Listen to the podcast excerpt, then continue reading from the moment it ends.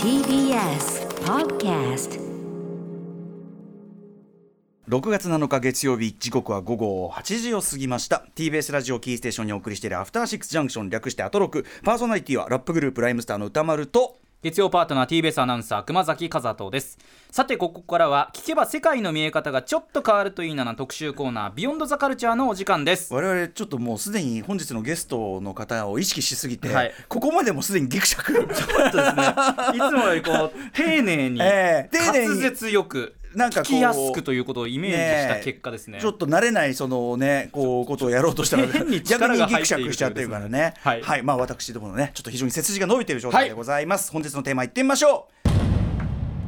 新企画始動 TBS ラジで TBS アナウンサー熊崎和人の実況道場シリーズ。第1回ゲストは元 NHK アナウンサー山本博さんはい。ということでついに始まってしまいました、はい。TBS のスポーツ実況を背負って立つヤングライオンこと熊崎和人さん。まあこれはもう否定しがたい事実でございます。いやそんなことないです本当に。スポーツ実況の免許改伝を目指して各界の実況師範からその奥義を学んでいくというシリーズです。でもい嬉しいことじゃないですかこんなにあありがたい機会は正直言ってないですよ、ねえはい、はい。ということで東京オリンピックのことはひとまず置いておくとしてもこの先行われるさまざまなビッグなスポーツ大会で熊崎君が実況する機会さまざまな形でねそうですね。あると思いますんではい。その時 TBS に熊崎あり！言われるように。そうなれるように。いずれあなたがレジェンドになっていく。いやいやいやそんなことは絶対なないなですけど頑張ります本当に。そんなことはないです。目指していきましょう、はい。えーということでこれから熊崎君がさまざまな実況マスターたちと出会い実況の極意を学んでいくという新シリーズが始まってしまいました。はい。ということで早速ですが第1回の師範お招きいたします。元 NHK アナウンサー山本博さんです。こんばんは。よろしくお願いいたします、はい。こちらこそ。光栄でございます。ありがとうございます。以上ねえということですよ。ちなみに熊崎さんえっ、と我々は初対面とか熊いやいやももちろんですし、まあ、一方的に私は山本さんの実況を聞かせてもらったりとかっていうことはありましたけれども、その方が今横にいらっしゃるという、うん。この独特の緊張感で、うん。あと歌丸さんも思ったかもしれませんけれども、私の TBS の先輩で土井敏之アナウンサー、はい土井さんいらっしゃってました。はいあのはい。もともと NHK で TBS に移籍をした、うん転職をしたとうんいうキャリアの土井アナウンサーなんですが、土井アナウンサーが挨拶に来てということ、つまり私は土井アナウンサーのもとでいろいろ実況を教わってきた人間でその土井アナウンサーが教わってきた山本さんですから、うんこれ今どういう状況なのかということをですね、皆さんも分かっていただけるかなとは思います。こういうハードルの古いや。違いますいやそんなことはない恐れ多いというかね、はい土井さんは直接ご指導とかされたんですか昔ですね、彼が佐賀放送局ってところにいた時に、うんまだ入ったばかりですから、直接にこう具体的なこうしなさい、ああしなさいってことはなかったと思いますけど、間接的にはいろんな意味でうんうんはい吸収はしてくださったんじゃないかなと。なるほど。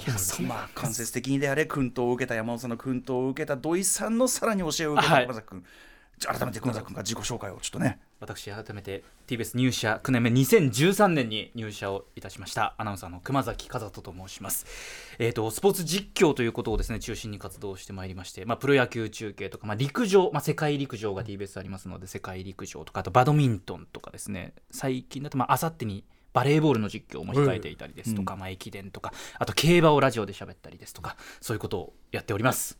素晴らしいですね。ね9年目っていうと、はい。大体世の中のこのスポーツ実況が何であるか、なんとなく分かってきて、はいでい。くつかの失敗も重ねこれはしちゃいけないなっていうことがこう体の中に彫り物のように入ってるっていうんですか、刻み込まれてええそういう頃ですよね。そうですね。だから今本当に怖いですよねなんかやるのが怖さもしより知るというか。3年前4年前とかあよくこの準備で自分は喋ってたなっていうのがなんか思い始めていて多分これからもっとキャリアを重ねていくにつれてそういう感情になるのかまたちょっと違った感情になるのかという感じでしょうか、よくね先輩が思い切ってやってみろとか言うんですよ。えええところが思い切ってやるジャンプ力がないんですよね最初の頃は。えなるほど。ただこけちゃうんです。うんうんはいはい。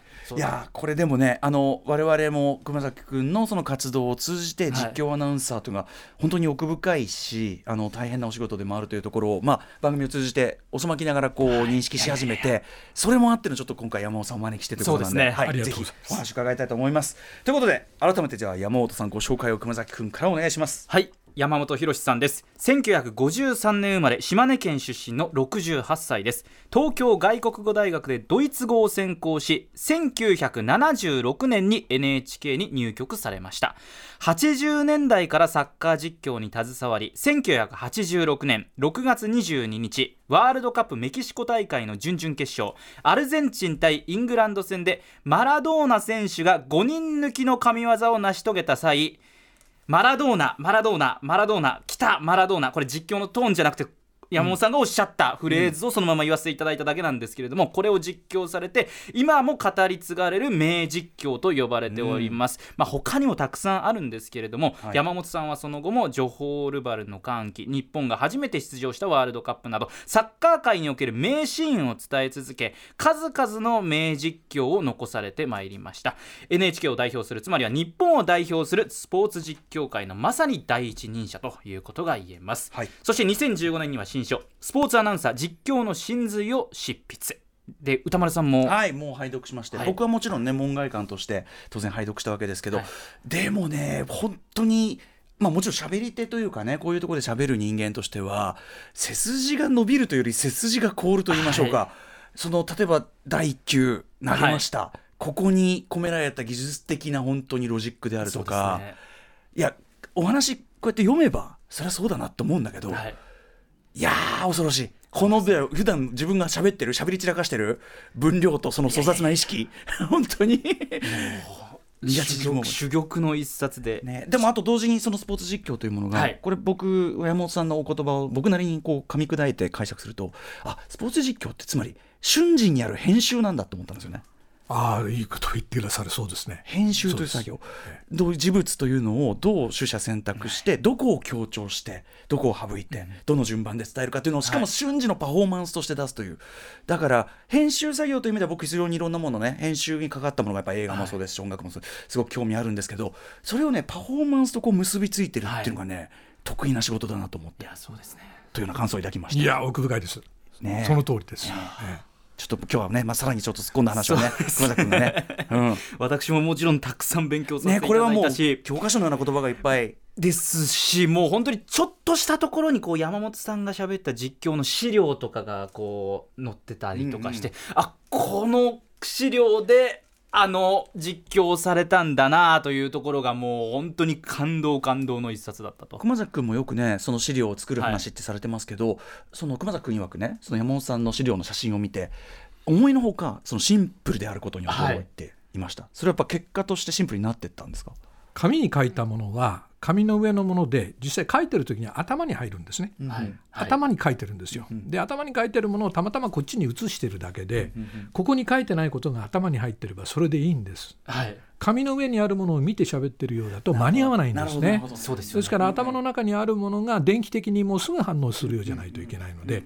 目の前に細かく書いてあるとかえって使えないっていうところが、なんだっけなんつって。そうなんです。やってるようじゃダメなんですね。そうなんです。探してるうちにボールはどっか行っちゃうわけです。はいやっぱりこうちょっとね若手のうちというか私なんかだとやっぱり下見てこの人はこう言ってましたとか言ってる間にああゴールみたいなことが起きてしまうっていうことは実際にもあったしっていうところがあるんですよね。ありますね、はい。探してるとちょっと間に合わないみたいな面ところです白いですねね。あと単純にあの大変だった話というところであのクレー射撃のあーはいはい。あの間が空いちゃって、もう全然もう情報がないし専門家もいないしもうどうにもなくなって慎重なことも言うんだけど 言ったところでどうにもならずみたいな。あの辺も面白かったですね。そうなんですね。アトランタオリンピック1996年ですけども、はいはい。この時にたまたまですね、えーライフル射撃の解説の方は来て見えたんですが、はいクレー射撃の解説の方これ組織が違いますんでね、は同じ射撃なのに解説ができないんですね。ちょっとそこはねやるのは。やっちゃいけない、はいでクレー射撃一人でやってこいと言われてですね、やったはいいんですけどノーバードといってあの円盤が飛ばない機械の故障があってですね、それをノーバードって言うんですけどそうするとその選手がもう一度機械が治るまでうろうろ歩いてる様子が画面上捉えるわけです、ね待ってるだけですもんね。究極のでそれを。喋らなきゃいけないんです。しかもそれまでのカウントを示すようなそのボードであるとかっていうのも見えるわけでもない専門家もいないという中でね。身長体重、はい。飼ってる犬の名前。はい。い やそれ調べててよかったですねでもね。いやそれはねみんな持ってるんです、ね、あ持ってるそれはそういうことは書いてあるんです。それを多分選手にあのアンケートで書かしてるんですね。アンケート資料としてあそのレベルのやつなんだ。でも勝負と全く関係のない関係ない。情報しかないんです。関係ないですね。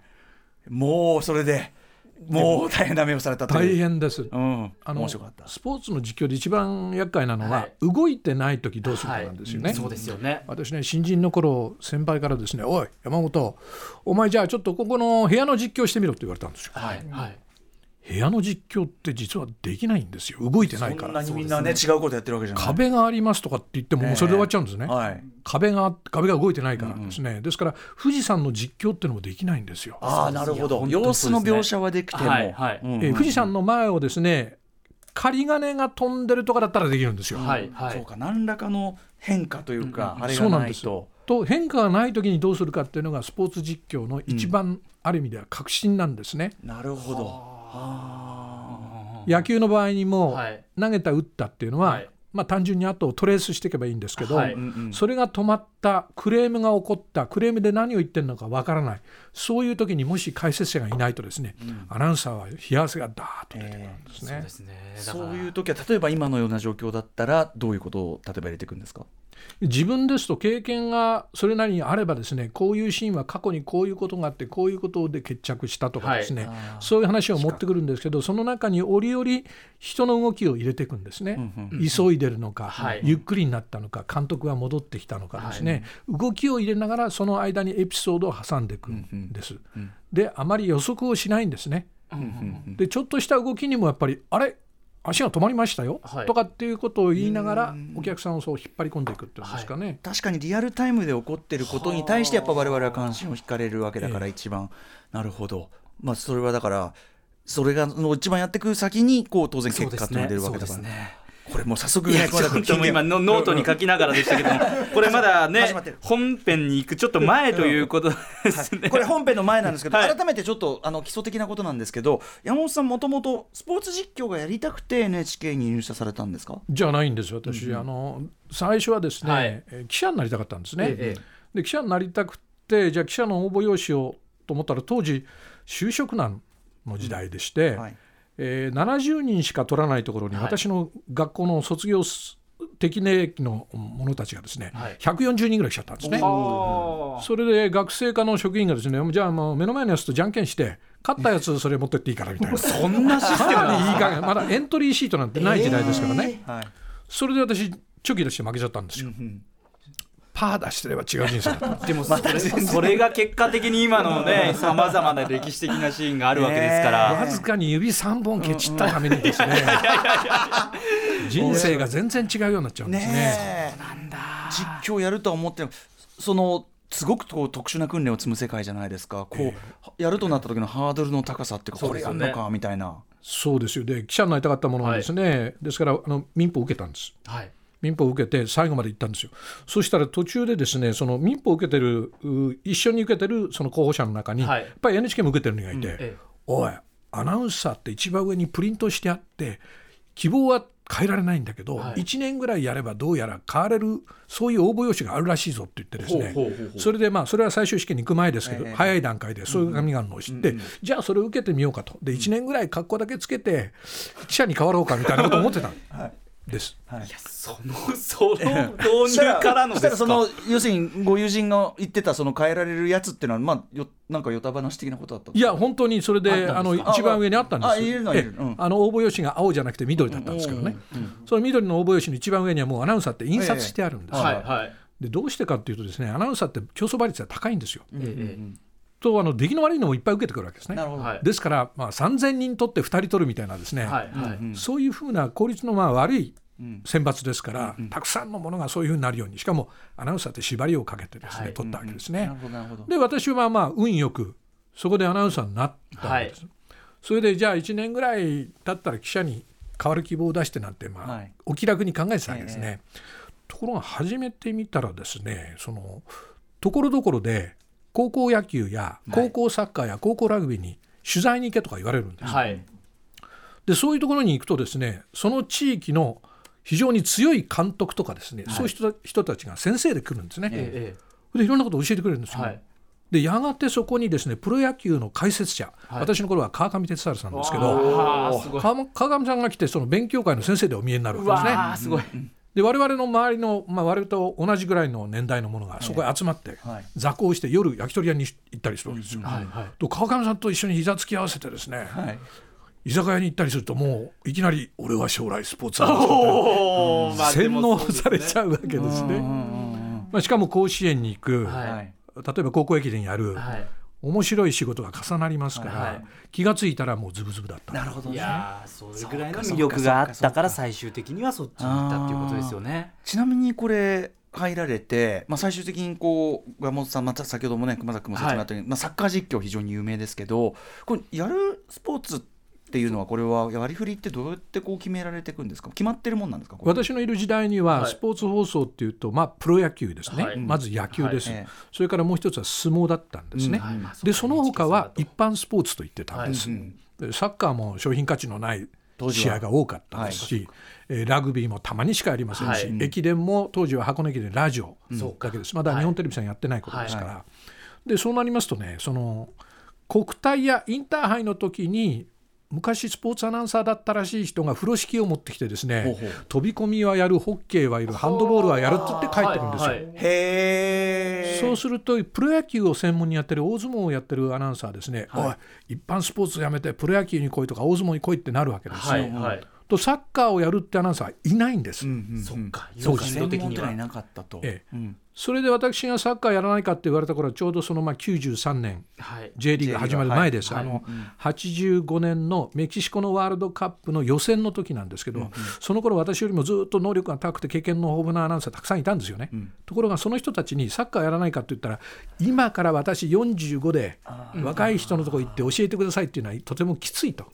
だからもっと若いのにやらせてくださいってこうみんな先輩諸子が言ったわけ。ですね。それでまだ若かった私のところに商品価値のないサッカーだからお前やれみたいな感じになったんですよ。まさかの時代というかねやっぱりねこれプロフィールご紹介させていただいて76年に NHK に入局されて86年にマラドーナの実況をされてるってことを考えると自分ごとに置き換えると2013年に入社をしてそうだ2023年ってもうそんなに期間がないわけですよ。うんそどうしようというですねこの感じにやっぱりこれ読んでて私は思ったんですよね、そういう事情があったんですね。そうなんです。ちょうどだから時代がねそのはい。J リーグのスタートと、まあ、山本さんの当時のその年齢であるとかキャリアっていうのがちょうどゲージがあったっていうのも大きかったってことですかね。そういうことですよね。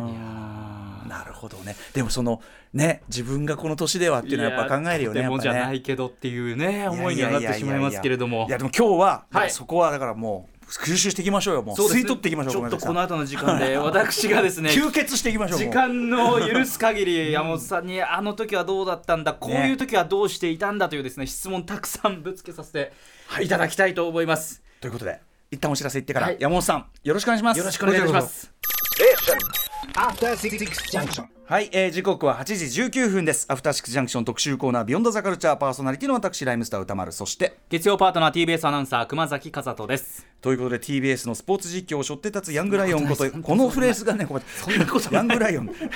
熊崎和人アナウンサーの、えースポーツ実況の免許改伝を目指してはい。各界の実況師範からその奥義を学んでいくシリーズ。改めまして第1回の師範は元 NHK アナウンサー山本博さんです。山本さんよろしくお願いします。こちらこそ。お願いしますではではもう、はい。とにかく時間の許す限り行ってみましょう。そうですね、まずどんどん伺っていきたいと思うんですけれどもそもそももう本当大きな話なんですけれども放送実況に臨む際にこう一番ここは大事にしたいなと思っていたポイントどういう気持ちを持って放送席に座ってましたか？これね年代によってだいぶ違うんですけど、はい。後半になってくるとですねつまり40代を超えてくるとお客さんが何を欲しがってるかっていうのに重心が置けるようになるんです、自分が何を伝えたいかではなくて、お客さんが何を欲しがってるんだろうか、はい今日は一体何だろうかと、はい。まあ、個別のプレーなのかそれとも全体の勝利なのかそれとも簡単に勝たないでねっていうことなのか。はいはい。でそこにやっぱりある種の重心を置かないといけないんですね、ですから自分がこう喋りたいとかこれに感動したってんじゃなくてお客さんが喜んでくれるっていうところに目が行くかどうかはい。なんです。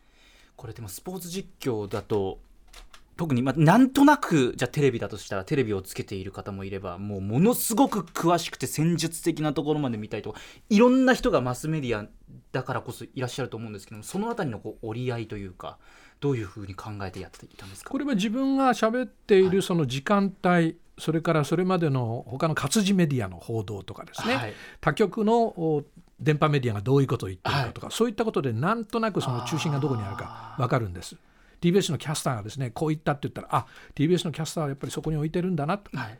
今日はまだ2戦あるから今日のところは一歩だけ出ればいいって言ってるって言ったら、ああそこに重心を置くんだなとかっていうのをいろんなところを聞いていくとなんとなく分かってくるわけですね。で監督に話を聞き選手に聞きそれから特にですねチームスタッフ、はい。トレーナーに聞いたり、ドクターに聞いたり、それから栄養士に聞いたり、監督はあんまり言わないんです。はい選手も言いません本当のことは、ですからそういう人たちに長いこの付き合いの中でちょちょっとこうノックをするとですね、はいポロポロっと出てくるんですね。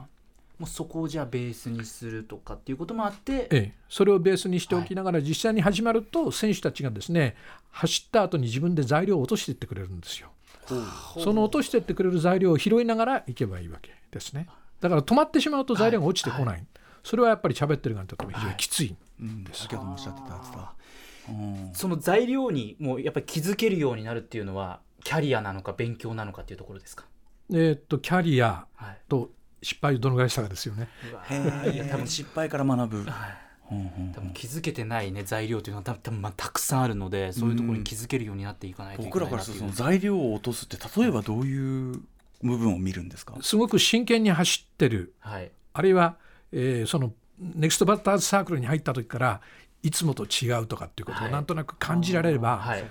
その時の条件でこの選手はきっとここはこうだなと。このイニングでいったらこうだなとかっていうことなんとなく分かるわけですよね。そうするとそこを喋りすぎないようにして、えーテレビであればそこを見てもらう。喋りであるならばあのラジオであるならば、ポイントのところを時間に遅れないで短く強くやっていくっていうところですかね。なるほどでもやっぱり事前にこうグリッドを細かく自分なりのあれをやってるからこそっていうかねだからずっとこう見てるからこそその違いに気づけるっていうところが当然ありますよね。でそれは資料を作ってる時に、はいそれをずっとトレースしてるわけですよね。はい。この選手はどうだったのかと。数字だけを書いて数字がきれいにまとまったからって、ま、納得してると頭の中に何も残ってないのでそこはやめてしまった方が。ちょっとそれそれはもう私あるな。数字細かい数字とか見ていて結局うん。作ったはいいけど何も使わないみたいなところが。そこからストーリーというか流れを自分なりに読み取っていくということでしょうか、ね、そうですよね。うん。作っていくとは違うのかな？その読み取っていくかやっぱりその数字、数字というかその、うん。うんあと、まあ、NHK さんだとやっぱテレビとラジオって2つあると思うんですけれども大まかにやっぱりラジオの実況とテレビの実況ってどういうところがどう違うって感じられてますか？えーっと今の時代はですね、はい。テレビに EBS っていうシステムが入ってるんですね。はい。えー、と EBS っていうのはベルギーの会社が1990年に始めたんですけれども、すべてのカメラ今はすべてのカメラについてるんですが、その映像をですね VTR つまり、えー、と録画をしながら再生ができちゃうっていうシステムです。ですから例えば野球ご覧になっててテレビの場合だとですねピッチャーが投げたホームランを打ったそのホームランボールがスタンドに入った、はい、バッターランナーが一塁を回ったところでもうすでに VTR が出てるんですよ。はい、そうですね。それで VTR が1カット2カット3カット4カット出てきて、それで生に戻ったら三塁を回ってホームインです。はい。で昔はこの間ですね一塁二塁三塁って足ゆっくり走ってる間ずーっとなんか喋ってた、はいところが今映像が直前の変化球の回転の様子だとか、はいグリップをどうその回したのかっていうところが細かく出てくるので喋、りが技術解説中心になっちゃってるんですね。は昔はそうじゃなくて、はい二塁を回ったあたりでですねいやピッチャーの吉岡これじゃあ次どうしますかって次の未来系の話ができたんですはい。なるほど、それができなくなってきてるんです今。今の今っていうか起こったことの解析が細かく見えちゃいますもね。そうんなんです。直前の過去をいろいろ出してくるんです。それはディレクターがですね画面上から目を離してほしくないんですよお客さんに。はい、そのために画面を見つめてもらうためにはアナウンサーと解説がどうでもいい話なんかしててほしくないって感じがあるんです。確かに。もういろんな本当特に地上波のテレビなんかもいろんなことをしてお客さんを引きつけるっていうのがより強まってる感じしますね。なんそうするとその予想するというスポーツの面白みのところから少し足を引いてですね、はい。分析や解説や説明っていうのが多くなっちゃったんですよ。はいああなるほど。先のことを考えるより起こったことのこう振り返り、そうなんです。でしかも全ての時間を埋めてしまおうとされてますから、はえーテレビの場合はですね全て濃いもので、まあ、埋まってしまってるわけですね。一方のラジオは空間をもっとうまく生かせばいいんですね。はい。えー何も喋らない時間。はい。そうすることによって未来を聞いてる人に感じさせるとか、は今の過去の失敗は何だったのかっていうことを瞬間的に反芻させるゆとりを上げるっていうんですか？そういうことができるんです。ラジオででもそのちょっと時間何も喋らない時間っていうのが私どうしても怖くてやっぱ間を埋めがちになってしまうんですけれども、ええ、それはちょうどその墨を描く人がですね、はい。墨で全部塗ってしまうような感じですよね。そうじゃなくてその白いところがあるから墨が生きるわけですから、その白いところをどうやって生かすのかっていうことを自分の中でコントロールできるようになれば、ええ。すごくこのラジオの実況面白くなるんです。なるほどね。この5本でもねその EVS がいかにはい。こう変えてしまったかっていうかね実況の世界も含めてっていうのは書いてましたからそういうことか。そうなんです。言っちゃえば過去のことばっかり根掘り葉掘りやる方向に意識が向かうっていうか。そうなんです。でラジオの世界もですね今あの放送席にモニターが置いてありますからね。そのモニターに EBS が出るとですね、それをなぞってしまうアナウンサーもいるんですよ。ちょっとね、目の前のことをラジオの描写で喋った後に、これ何の玉だったのかなっていうとちょうどいい塩梅にモニターに映ってたりして、そっちを頼ってしまうことがあります。ありますよね。ありますでそれはもう説明っていうか、まあはいその言葉をなる多分こっちの方が鮮度が高くて情報の価値が高いんだろうと思ってしまうんですけど、そうじゃなくてそれを無視するっていうことが必要なんですよね。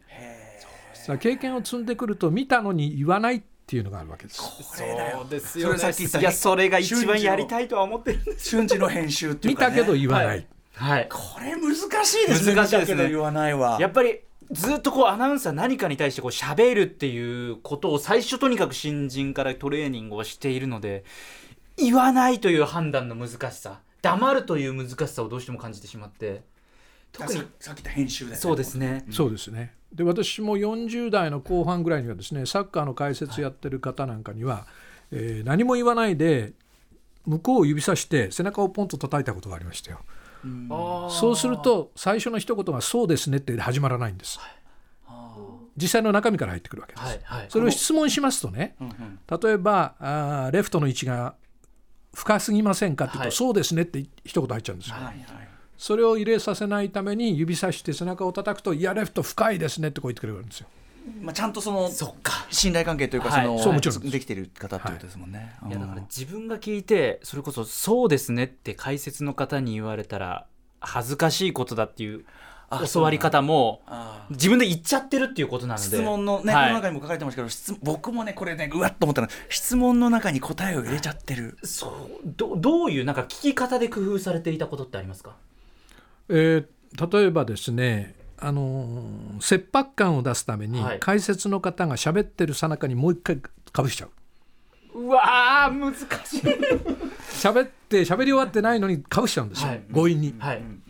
そうすると全体の中に、まあ、ある種の気球の時っていうんですか急いでるっていう感じが出てくるんです、はい。でそれはでも初めての方がするとびっくりされちゃうので、はい。そうではなくてかぶせますからねって言ってやる、それから質問を途中でやめちゃうんです。いやそれにしてもでやめちゃうあおいいんですか？とかってわけのわからない質問するんです、そうするとそれが当たってた時にはすごくいい答えがパンって返ってくるです。よねとその要するに流れ上いいんですかねってくるようないやこれはそううんってこう、はいはいなるような。だそこはやっぱりこう認識がちゃんと共有できているような方。そうですね。そうか。はい。あと私の個人的な悩みとしてやっぱり今解説でご一緒させていただいている方ってもう各種目の大先輩ででそういう時にじゃあプレーがあってこれはちょっと解説の方が喋ってる時でも切ってこの描写をしないといけない。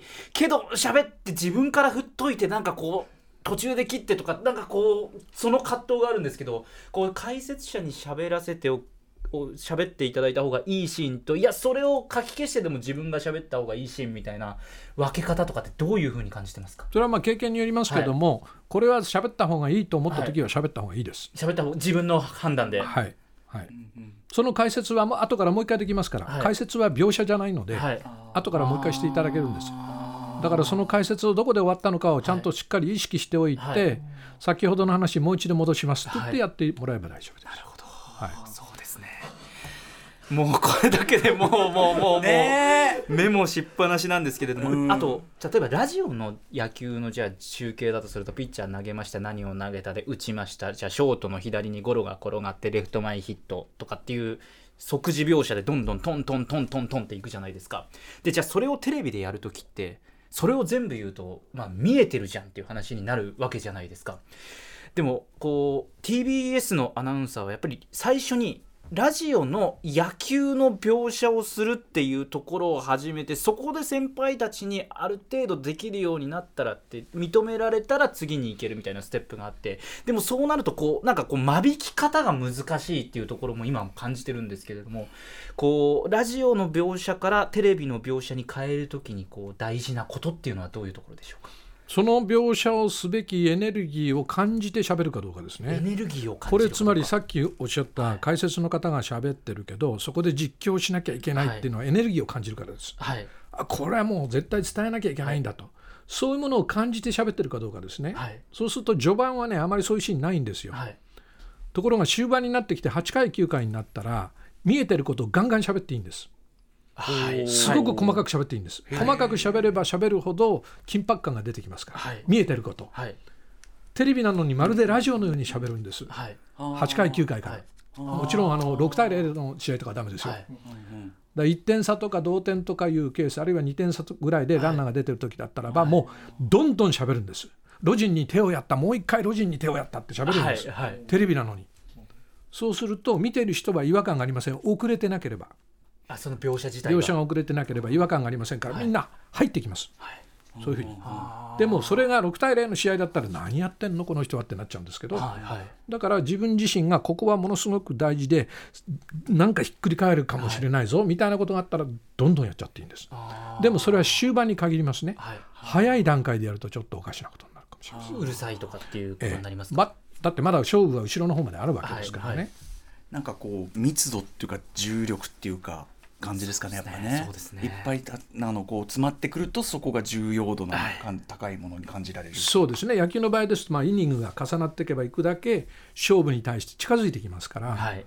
で例えば私よく主張するのはですね、えー、とツーアウトになった時にですね、はい。あとアウトカウント1つとかっていう描写をすることがありますよね、はい。あれはやめてもらいたいと思ってるんですね。うわーもう僕毎回してます。それはなぜかっていうととここでバッターはアウトを取られないために何やってるんだと。はい。それからここでバッテリーはアウトを取るためにこのバッターで取るのか次のバッターで取るのか、はい。何やってんだっていうことをい情報を出さなきゃいけないんです、はい。それをあとアウト一つなんつって大まかなこと言ってちゃダメなんですなるほど。そうか双方から見たそのワンアウトって言っても意味合いも違うし。そうですよね。いやこの話当然は局面によってもその全然話が違うわけだから、それをあとワンアウトなんていう。じゃなくて、今あのインサイドの高めに2球投げたと、はい。この次であのボールが2つ重なっててカウント取りに行かなきゃいけない、でもそういう時にあとアウト1つとかですねあとストライク1つとかって言ってるんじゃ話にならないわけですね。商品としてもう全然使ってないっていうことになるわけです。なるほどね。あなた自分のカラオケを歌ってるんじゃないんだからって感じですね。そのねゲームから読み取れるべき、はい本当はもっと豊かにあるストーリーをその悪いシンプル化しちゃってるってことそういうここととですね。ねもうテンプレートかのように私言ってますね。あとアウトこれはいいことをおっしゃったよあとそのさっきの,、はい。あの見たままをどんどん入れてっていいっていうのは僕その本を読んでてすごくやっぱりリズムってとこがすごい大きいんだなって思ったんですね。そのリズムを出していくっていうかそれによってこう引き込んでいくっていう要素をすごくこう、まあ、リズム家業としてはすごくこう、あの感じたところなんですけど、はいやっぱそういうのも。その通りですね、うんうん。で例えば日本代表お WBC で日本代表ですね侍ジャパンをやってて侍ジャパンがリードされてると、はい。なったら場合によってはピッチャー苦しくてですねのらりくらりっていうケースもありますよね、はい。そうしたらそういうところでそののらりくらりがどうやってるのかをまた言葉でどんどんどんどん重ねていくんですよ。投げないまだボールをつかめないまだつかめないとかって言ってくるわけですね、そういうことをすることによってお客さんそのものをこのゲームの中にぎゅーっと引っ張り込んでいくっていうことをやるんですそのまあ競技ごとに多分その競技特有のリズムってあると思うんですけどリズムの磨き方というかどういう形で鍛えていけばいいですか？えっと勝負の中ではい。大きな鍵を握るプレー、はい。あるいはそういうプレーをする人のアクション。はい。それを自分の中で照準を定めておいて、はい。そこに入ったら必ず遅れずにやるというところですね。遅れないってことが大事ね。遅れないっていうの大事なんですね。もう毎回もう我々ももう最初の練習から絶対に遅れるなって言うんですけどやっぱりこう散漫になるシーンがどうしても出てきてしまってもうダメなんですけれども遅れてるとかっていうことがよく起きてしまうんですけれどもそこなんですねやっぱり。そうです。でも勝負の時ですから、えー例えば3時間半の試合をですね、100%傷もなくいくってことはほとんど難しいんですよね。例えば私がやったのマラドーナマラドーナ来た、はいマラドーナっていうのもですねその前のあの神の手ゴールが見えてないんですよ。あもうもう一個の名名シーンというかマラドーナの、ええ、それで見えてなくて隣にいた岡野真一郎さんというはい。解説の方がですね、映像を見たけどはっきり見えないねみたいな、はい。そういう感じだったんですね。というのは当時あの日本代表出てませんから日本代表の来てない放送局がなんで放送なんかに来るんだっつって一番高くて見にくい席を用意されちゃうんですね。でそこで当時のブラウン管のテレビですから、明るくて見えない、はい。でしかも遠いから見えない、はい。で経験ないから見えないですね。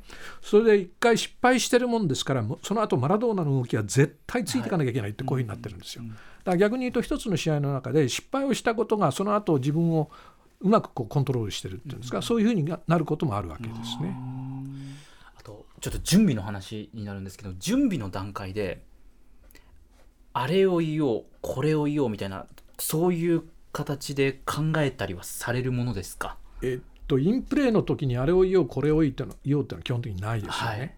で今は特にテレビの場合もラジオの場合もですね冒頭入った時にテレビの場合ですともう映像が作られてますよ、はいアバンって言ってですね。でディレクターの方があの印象的な映像を作って例えば25秒とか40秒とか、まあ、1分半とかいろいろありますけどそこでストーリーを語りたいので、はい。アナウンサーに余分なこと言ってほしくないんですよ。はい。はい。もし言ってほしいならばナレーションつけちゃうんですよ。はい。ですからそこで何かを言おうっていう時代じゃどうもなくなってきたように見えるんですね。逆に言うとラジオの場合はそういったことが可能なんですけど、はい。それにふさわしい試合の格かどうかって考えておかなきゃいけないんです。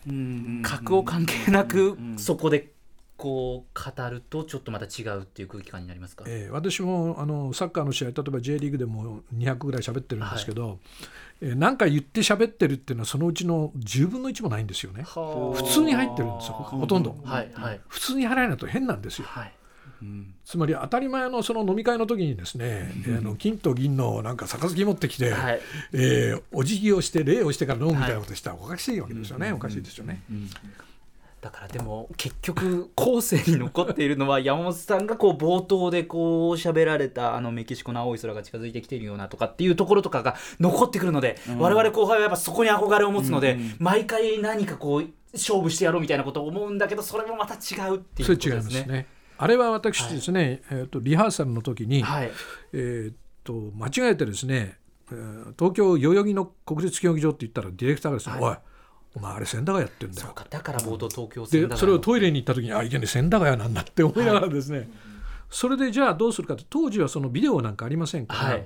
そのままカメラで撮撮るだけですよパンをして横に動かしてですね、そうすると何か言わないとはい。何の焦点もないんです、はい、それで当たり前のことを言いたくないんですね、はい。私の先輩たちはあサッカーファンの皆さんこんにちはとかっていう、まあ、普通に入ってたわけですけど、はい。それ言いたくなかったんでじゃああの千駄ヶ谷だけはちゃんと言おうと。はい。思ってテレビあの画面上を見たらですね曇り空じゃないですか、じゃあなんか言うかって言ったらメキシコの青い空ってなんか思いもしないこと言ってて。でしかも終わった後ですね先輩から「お前つまんないこと言うなよ」とか言われてるわけですね。あ怒られちゃったむしろ。そうそうですあのそそれがいい放送だって言われたのはそれから数年経ってからじゃないかって気がしますね。そうかじゃあその評価がついてきたというかっていうのはもう時間が経ってというか、えーだから良かったなんてず全然思ってなかったし今でもどこがいいのかなっていうところは若干あるんですよ。あそうなんですね。そうなんですでマラドーナの5人抜きも実はその前にマラドーナに最初にボールがですねイングランドゾーンにいるとあの、えー、とアルゼンチンエリアの中にマラドーナがいる時に一回ボールが入るんですよね、はい。ハーフウェイラインの。その時に本当はマラドーナって一回言っとかなきゃいけないんですよ。マラドーナって言ってあそこでボールをあのキープしながらターンしてそれからドリブル始まるんですけど、ターンしてドリブル始まった最初のつつきでマラドーナって言ってるんですけど、その前にマラドーナって言わなきゃいけない。それで喋ってる最中に僕はあこれ先輩から言われるだろうなと思って喋ってるんですよ。そのそのマラドーナのあの名実況の時も先輩からっていうの。そうあるんですか？あいけねえ最初いい滑りだと思ってるんですよ。えー。あの起点のだから本当の起点アクションの起点はそこだったのに、はいはいですからあれあのマラドーナマラドーナマラドーナ来たマラドーナですけど本当はもう一つ多いんですよ。行こう。マラドーナマラドーナマラドーナって言うとなんかかえってな冗長な感じしますよね逆に言うと。ねえでもそれはでも今こうやってはい。こう回数からしてこう再現されるぐらいだから、やっぱ我々からするといや全くこういかにこうロジカルに本当に一個一個の言葉はいが本来あるべきものかっていうのがねそうですねすごいわかるし。あとこれ山本さんの多分そういう名実況って現場に行って多分画面に映っていないこともこうたくさん拾えてるからこそできているとかっていうこともあったと思うんですよ。で最近その我々も本当にそれが多くなってきてるんですけどいわゆるオフチューブという例えばこの局内にいてモニターを見ながら野球をしゃべるとかっていうこのオフチューブのシステムっていうのはどう感じますか？まあ、我々も現役時代にですね、オフチューブやめてくださいと、はい。情報が取れない情感が取れない、はい。温度がわからないはい。ですね、でもその時の状況でだって向こうに放送席用意してくれないと言ってるとかですね、お金がないとかですね、はいそれから時間がないとかいろんな、はい。まあ、条件をつけて。これ実はですね、えー、とヘルシンキメルボルンオリンピックの時はもうすでにオフチューブの放送ってやってるんですよ、1956年ですか、はい。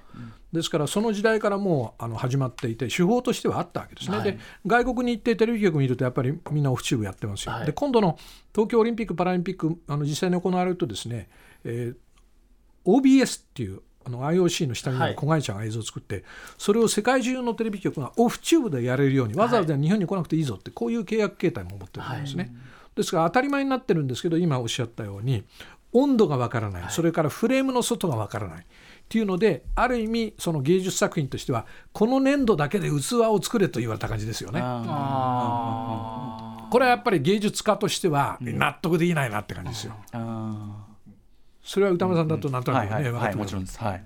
この土だけで作るんだと言われてると。うんうん。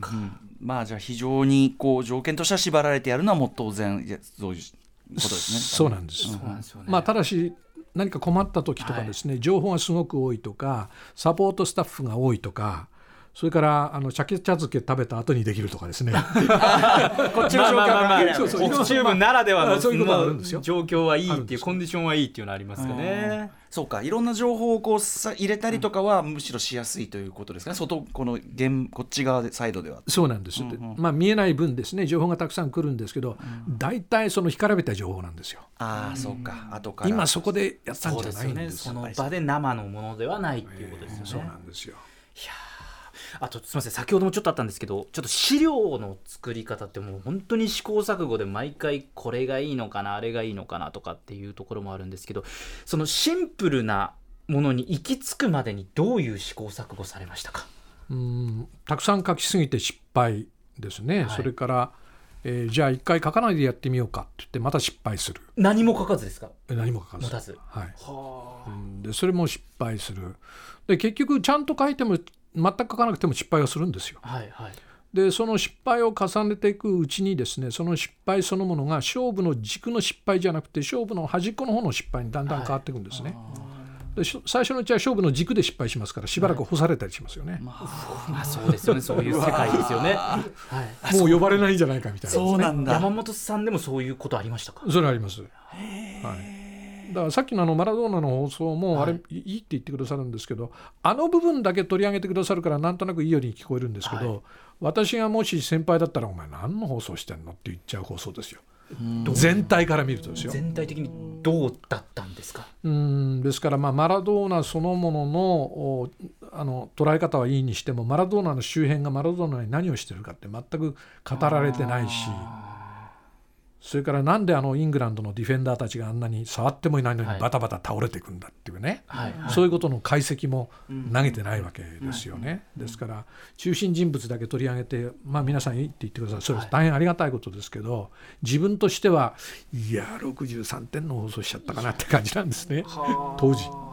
ちなみに100点の放送とかいやないですよ。100点の放送ないですね。100点の放送っていうとですね意外にこうすんなり終わった、まあ、それで90何点。はいでもその試合は優勝も関係ないしみたいなところですかあね。で終わった後に解説の方が言ってくれますよ。かったね今日は。はい。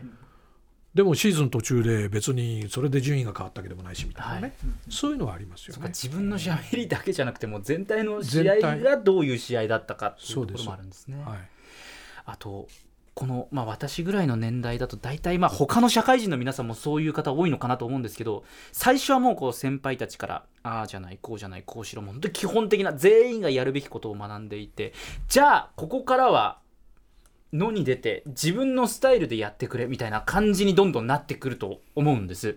そうなった時にで私今32歳なんですけれどもこれぐらいの年代の時に実況アナウンサーとしてイメージしていた意識していたポイントってどういうところでしょうか？うーん多分その僕の32歳ぐらいのところはですね、スポーツがいろんな意味で新しいものが出始めてくる、つまりそれは社会的な状況がスポーツをもっと商品として楽しませてくれっていう時代に入ってくるわけですね。えーまあ、あの70年代の半ばにですね、IOC がプロ化にこう傾いていくわけですよ。はい。でその後84年のロサンゼルスオリンピックでえー大会イベントそのものが商業化してきますよね。で放送権料放映権料が高くなっていく。で多くのお客様たちが放送っていうものに対して商品価値を求めたいと言って、い、い放送をしろ面白い放送をしろいい試合を取り上げろってね、はい。そうなってくるわけですよね。ですからそういった大きな流れが激しくこうえー潮流としてですね向こうからこっちへ流れてくる時代でしたから、今と状況が幾分違うんですよね。今は逆に言うと多くの人が自分だけで何度も例えば熊崎さんの放送を聞き直してですね、このアナウンサーはこういう特徴があるとかってことをブログで書いちゃったりする、SNS を起こしたりする時代でしょ？そうですね。下手だとかってもね言われますしね。ありますよね、はい。そういうその部分にこうこうでこだわらないで、はい。もう少しこのなんていうんでしょうかね失敗を恐れないっていうんですかね、はいそうすると多分38区から非常に面白くなってくると思いますね。あと6年ぐらいだと思いますよ、これあと実況って、まあ、その場面の選手たちが主役だって、まあ、実況はあくまでそれを伝える立場じゃないですか。個性を出そうって考えました？喋りに。いやそれはないですね。ですよね。そうですよね。あの私のいた放送局は個性を出すということに対して非常にうるさかったので、はお前の個性なんかいらねえんだよって感じでしたね、うんうんうん。逆に言うと誰がやっても同じようだっていうのがいいっていうそういう空気っていうのがあったっていうんでしょうかね。その中でじゃあこうたくさん NHK でその世代でうんうん。有力なアナウンサーっていたと思うんですけど一歩こう抜けていく人っていうのはどういう人なんですか、うーん。まあ、一つは運がいい人で、はい、それからセンスがある人で、まあ、ポジティブな人ですかね。ポジティブですか。ポジティブな人。はい。はい。うんうん。えー、とスポーツが好きだっていうことも大事な要素なんですけど、はい。好きなだけでは多分違うんですよね。はい。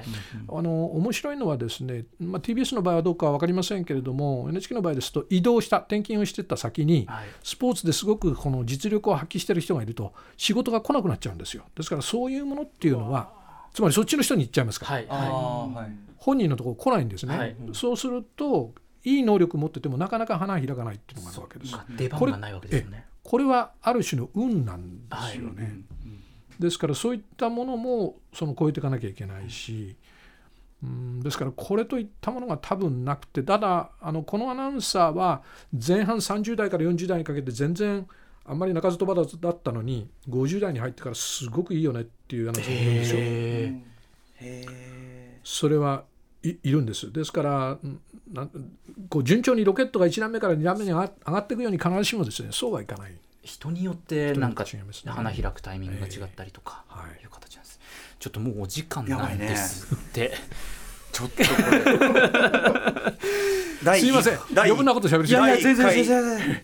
第1回ということでこれは、はねえこのシリーズとか言ってるけどこれまず山本さんでもうシリーズだから。山本さんで第何弾っていうところが。でもこれ僕らもやっぱ熊崎さん、そのあのこの2人のなんかこうちゃんとこうプロ同士の会話を聞いてるだけでめちゃめちゃ面白いやや僕はもう本当にし。勉強勉強ですけど。ねえ。いやーちょっと熊崎君。そうですね。いいかがでした？今日これ授業を受けてまいやもう勉強しかないですしなんかこうメモも取りながら当然聞いていたんですけれども、メモも取らずにもう聞くだけまあ後でもうたくさん聞けるので、うんうん。今だと、うん。もう後で聞いてちょっとうんメモでしていられなかったところは聞き直したいなというところとちょっと最後にちょっともう時代も多分山本さんがこの若かった頃と今で環境も違うと思うんですけれどもスポーツ実況をするアナウンサーはこうであってほしいっていう何かものってありますか？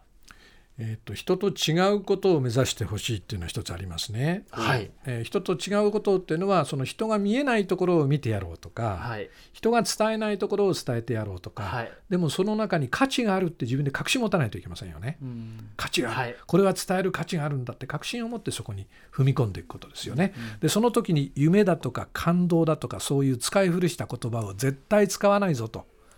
根性だとか絶対使わないと、感感動夢こういうものを絶対使わないで自分の中でそれをどういうふうにお客さんに届けていくかですよね。いやーそうですねこれもだから正直自己満足かその域まで達せるかって本当に結構紙一重みたいなところもありますけどその中でもこうこす出していくっていうことですかね違いをお。客さんが聞いた後にですね誰が喋ったかよく分かんなかったと、はいでもなんか知らないけど体がほてってるよなって言ってくれるような放送ですかね。やっぱそのその試合とかそのゲームのそのやっぱ価値とか熱とか面白みをちゃんともう120%こっちがキャッチしてそれを適切にアウトプットするっていうかそのだからキャッチして即時出すみたいな、そうですよね。ね、しかもそこには編集があってっていう、まあ、これは訓練であとやっぱいい試合に当たるその通り当たんないのねその通りです。ね。はいそうですよね。これも多いんだけどね。でもいい試合に恵まれるためにはそれまでの結果とかそうだね。一歩一歩っていうところですし、まあ、いい試合じゃなかった時には自分の見ている視野の中でいいところはどこかっていう目をすごく皿のようにしてですね小さいところあの左足の使い方は素晴らしいですねと、はい。久保の左足のあの足首の傾きはすごいじゃないですか。例えばそういうふうな捉え方でところどころそこにピンを打っていけるかどうかですよね。ピンを打つ、ね、でもちゃんとその面白がれるだけのそ,、ね。のこっちももちろん知識とかあはい。れもあるけど、まずはその面白がれるちょっとこうそうですね。あね。実況の前段階として競技を知っているそりゃそうだよね。こっちは面白いものをね、求めてゲーム見てて。そうですね。それをアナウンサーの形を通して聞くとしたらこっちが面白がってなかったらだからそこでクリシェ使っちゃうのは本当に思ってんのっていうそうですね。言葉になっちゃういやそれがもう分かりますからね。こう聞いていてあいやこれはしかしねこれ口ってはいくらでも言えるけいやどねそうなんですよ。ちょっともう恐ろしかこれは。いやうんはい、ということであの山本さんこれねあの熊崎君も今後またさらにあの、はい。精進していくと思いますんでまたあの声掛けさせていただいてよろしいでしょうか。どうぞ、はい、ぜひよろしくお願いします。今後ともよろしくお願いします。ありがとうございます。ぜひ皆さんそれまでねあのこの岩波、えー新書で出ております山本博さんスポーツアナウンサー、えー実況の真髄こちらをはい。読んでいただいて、はい。今日ちょっと通じるようなね話もいっぱい入ってますから。はい。はい。はい、はい。とか、ふーとか、最終的に語彙が全くなくなってる。はい、ということで、改めまして、今日のゲストは元 NHK アナウンサー山本博さんでした。ありがとうございました。ありがとうございましたありがとうございました.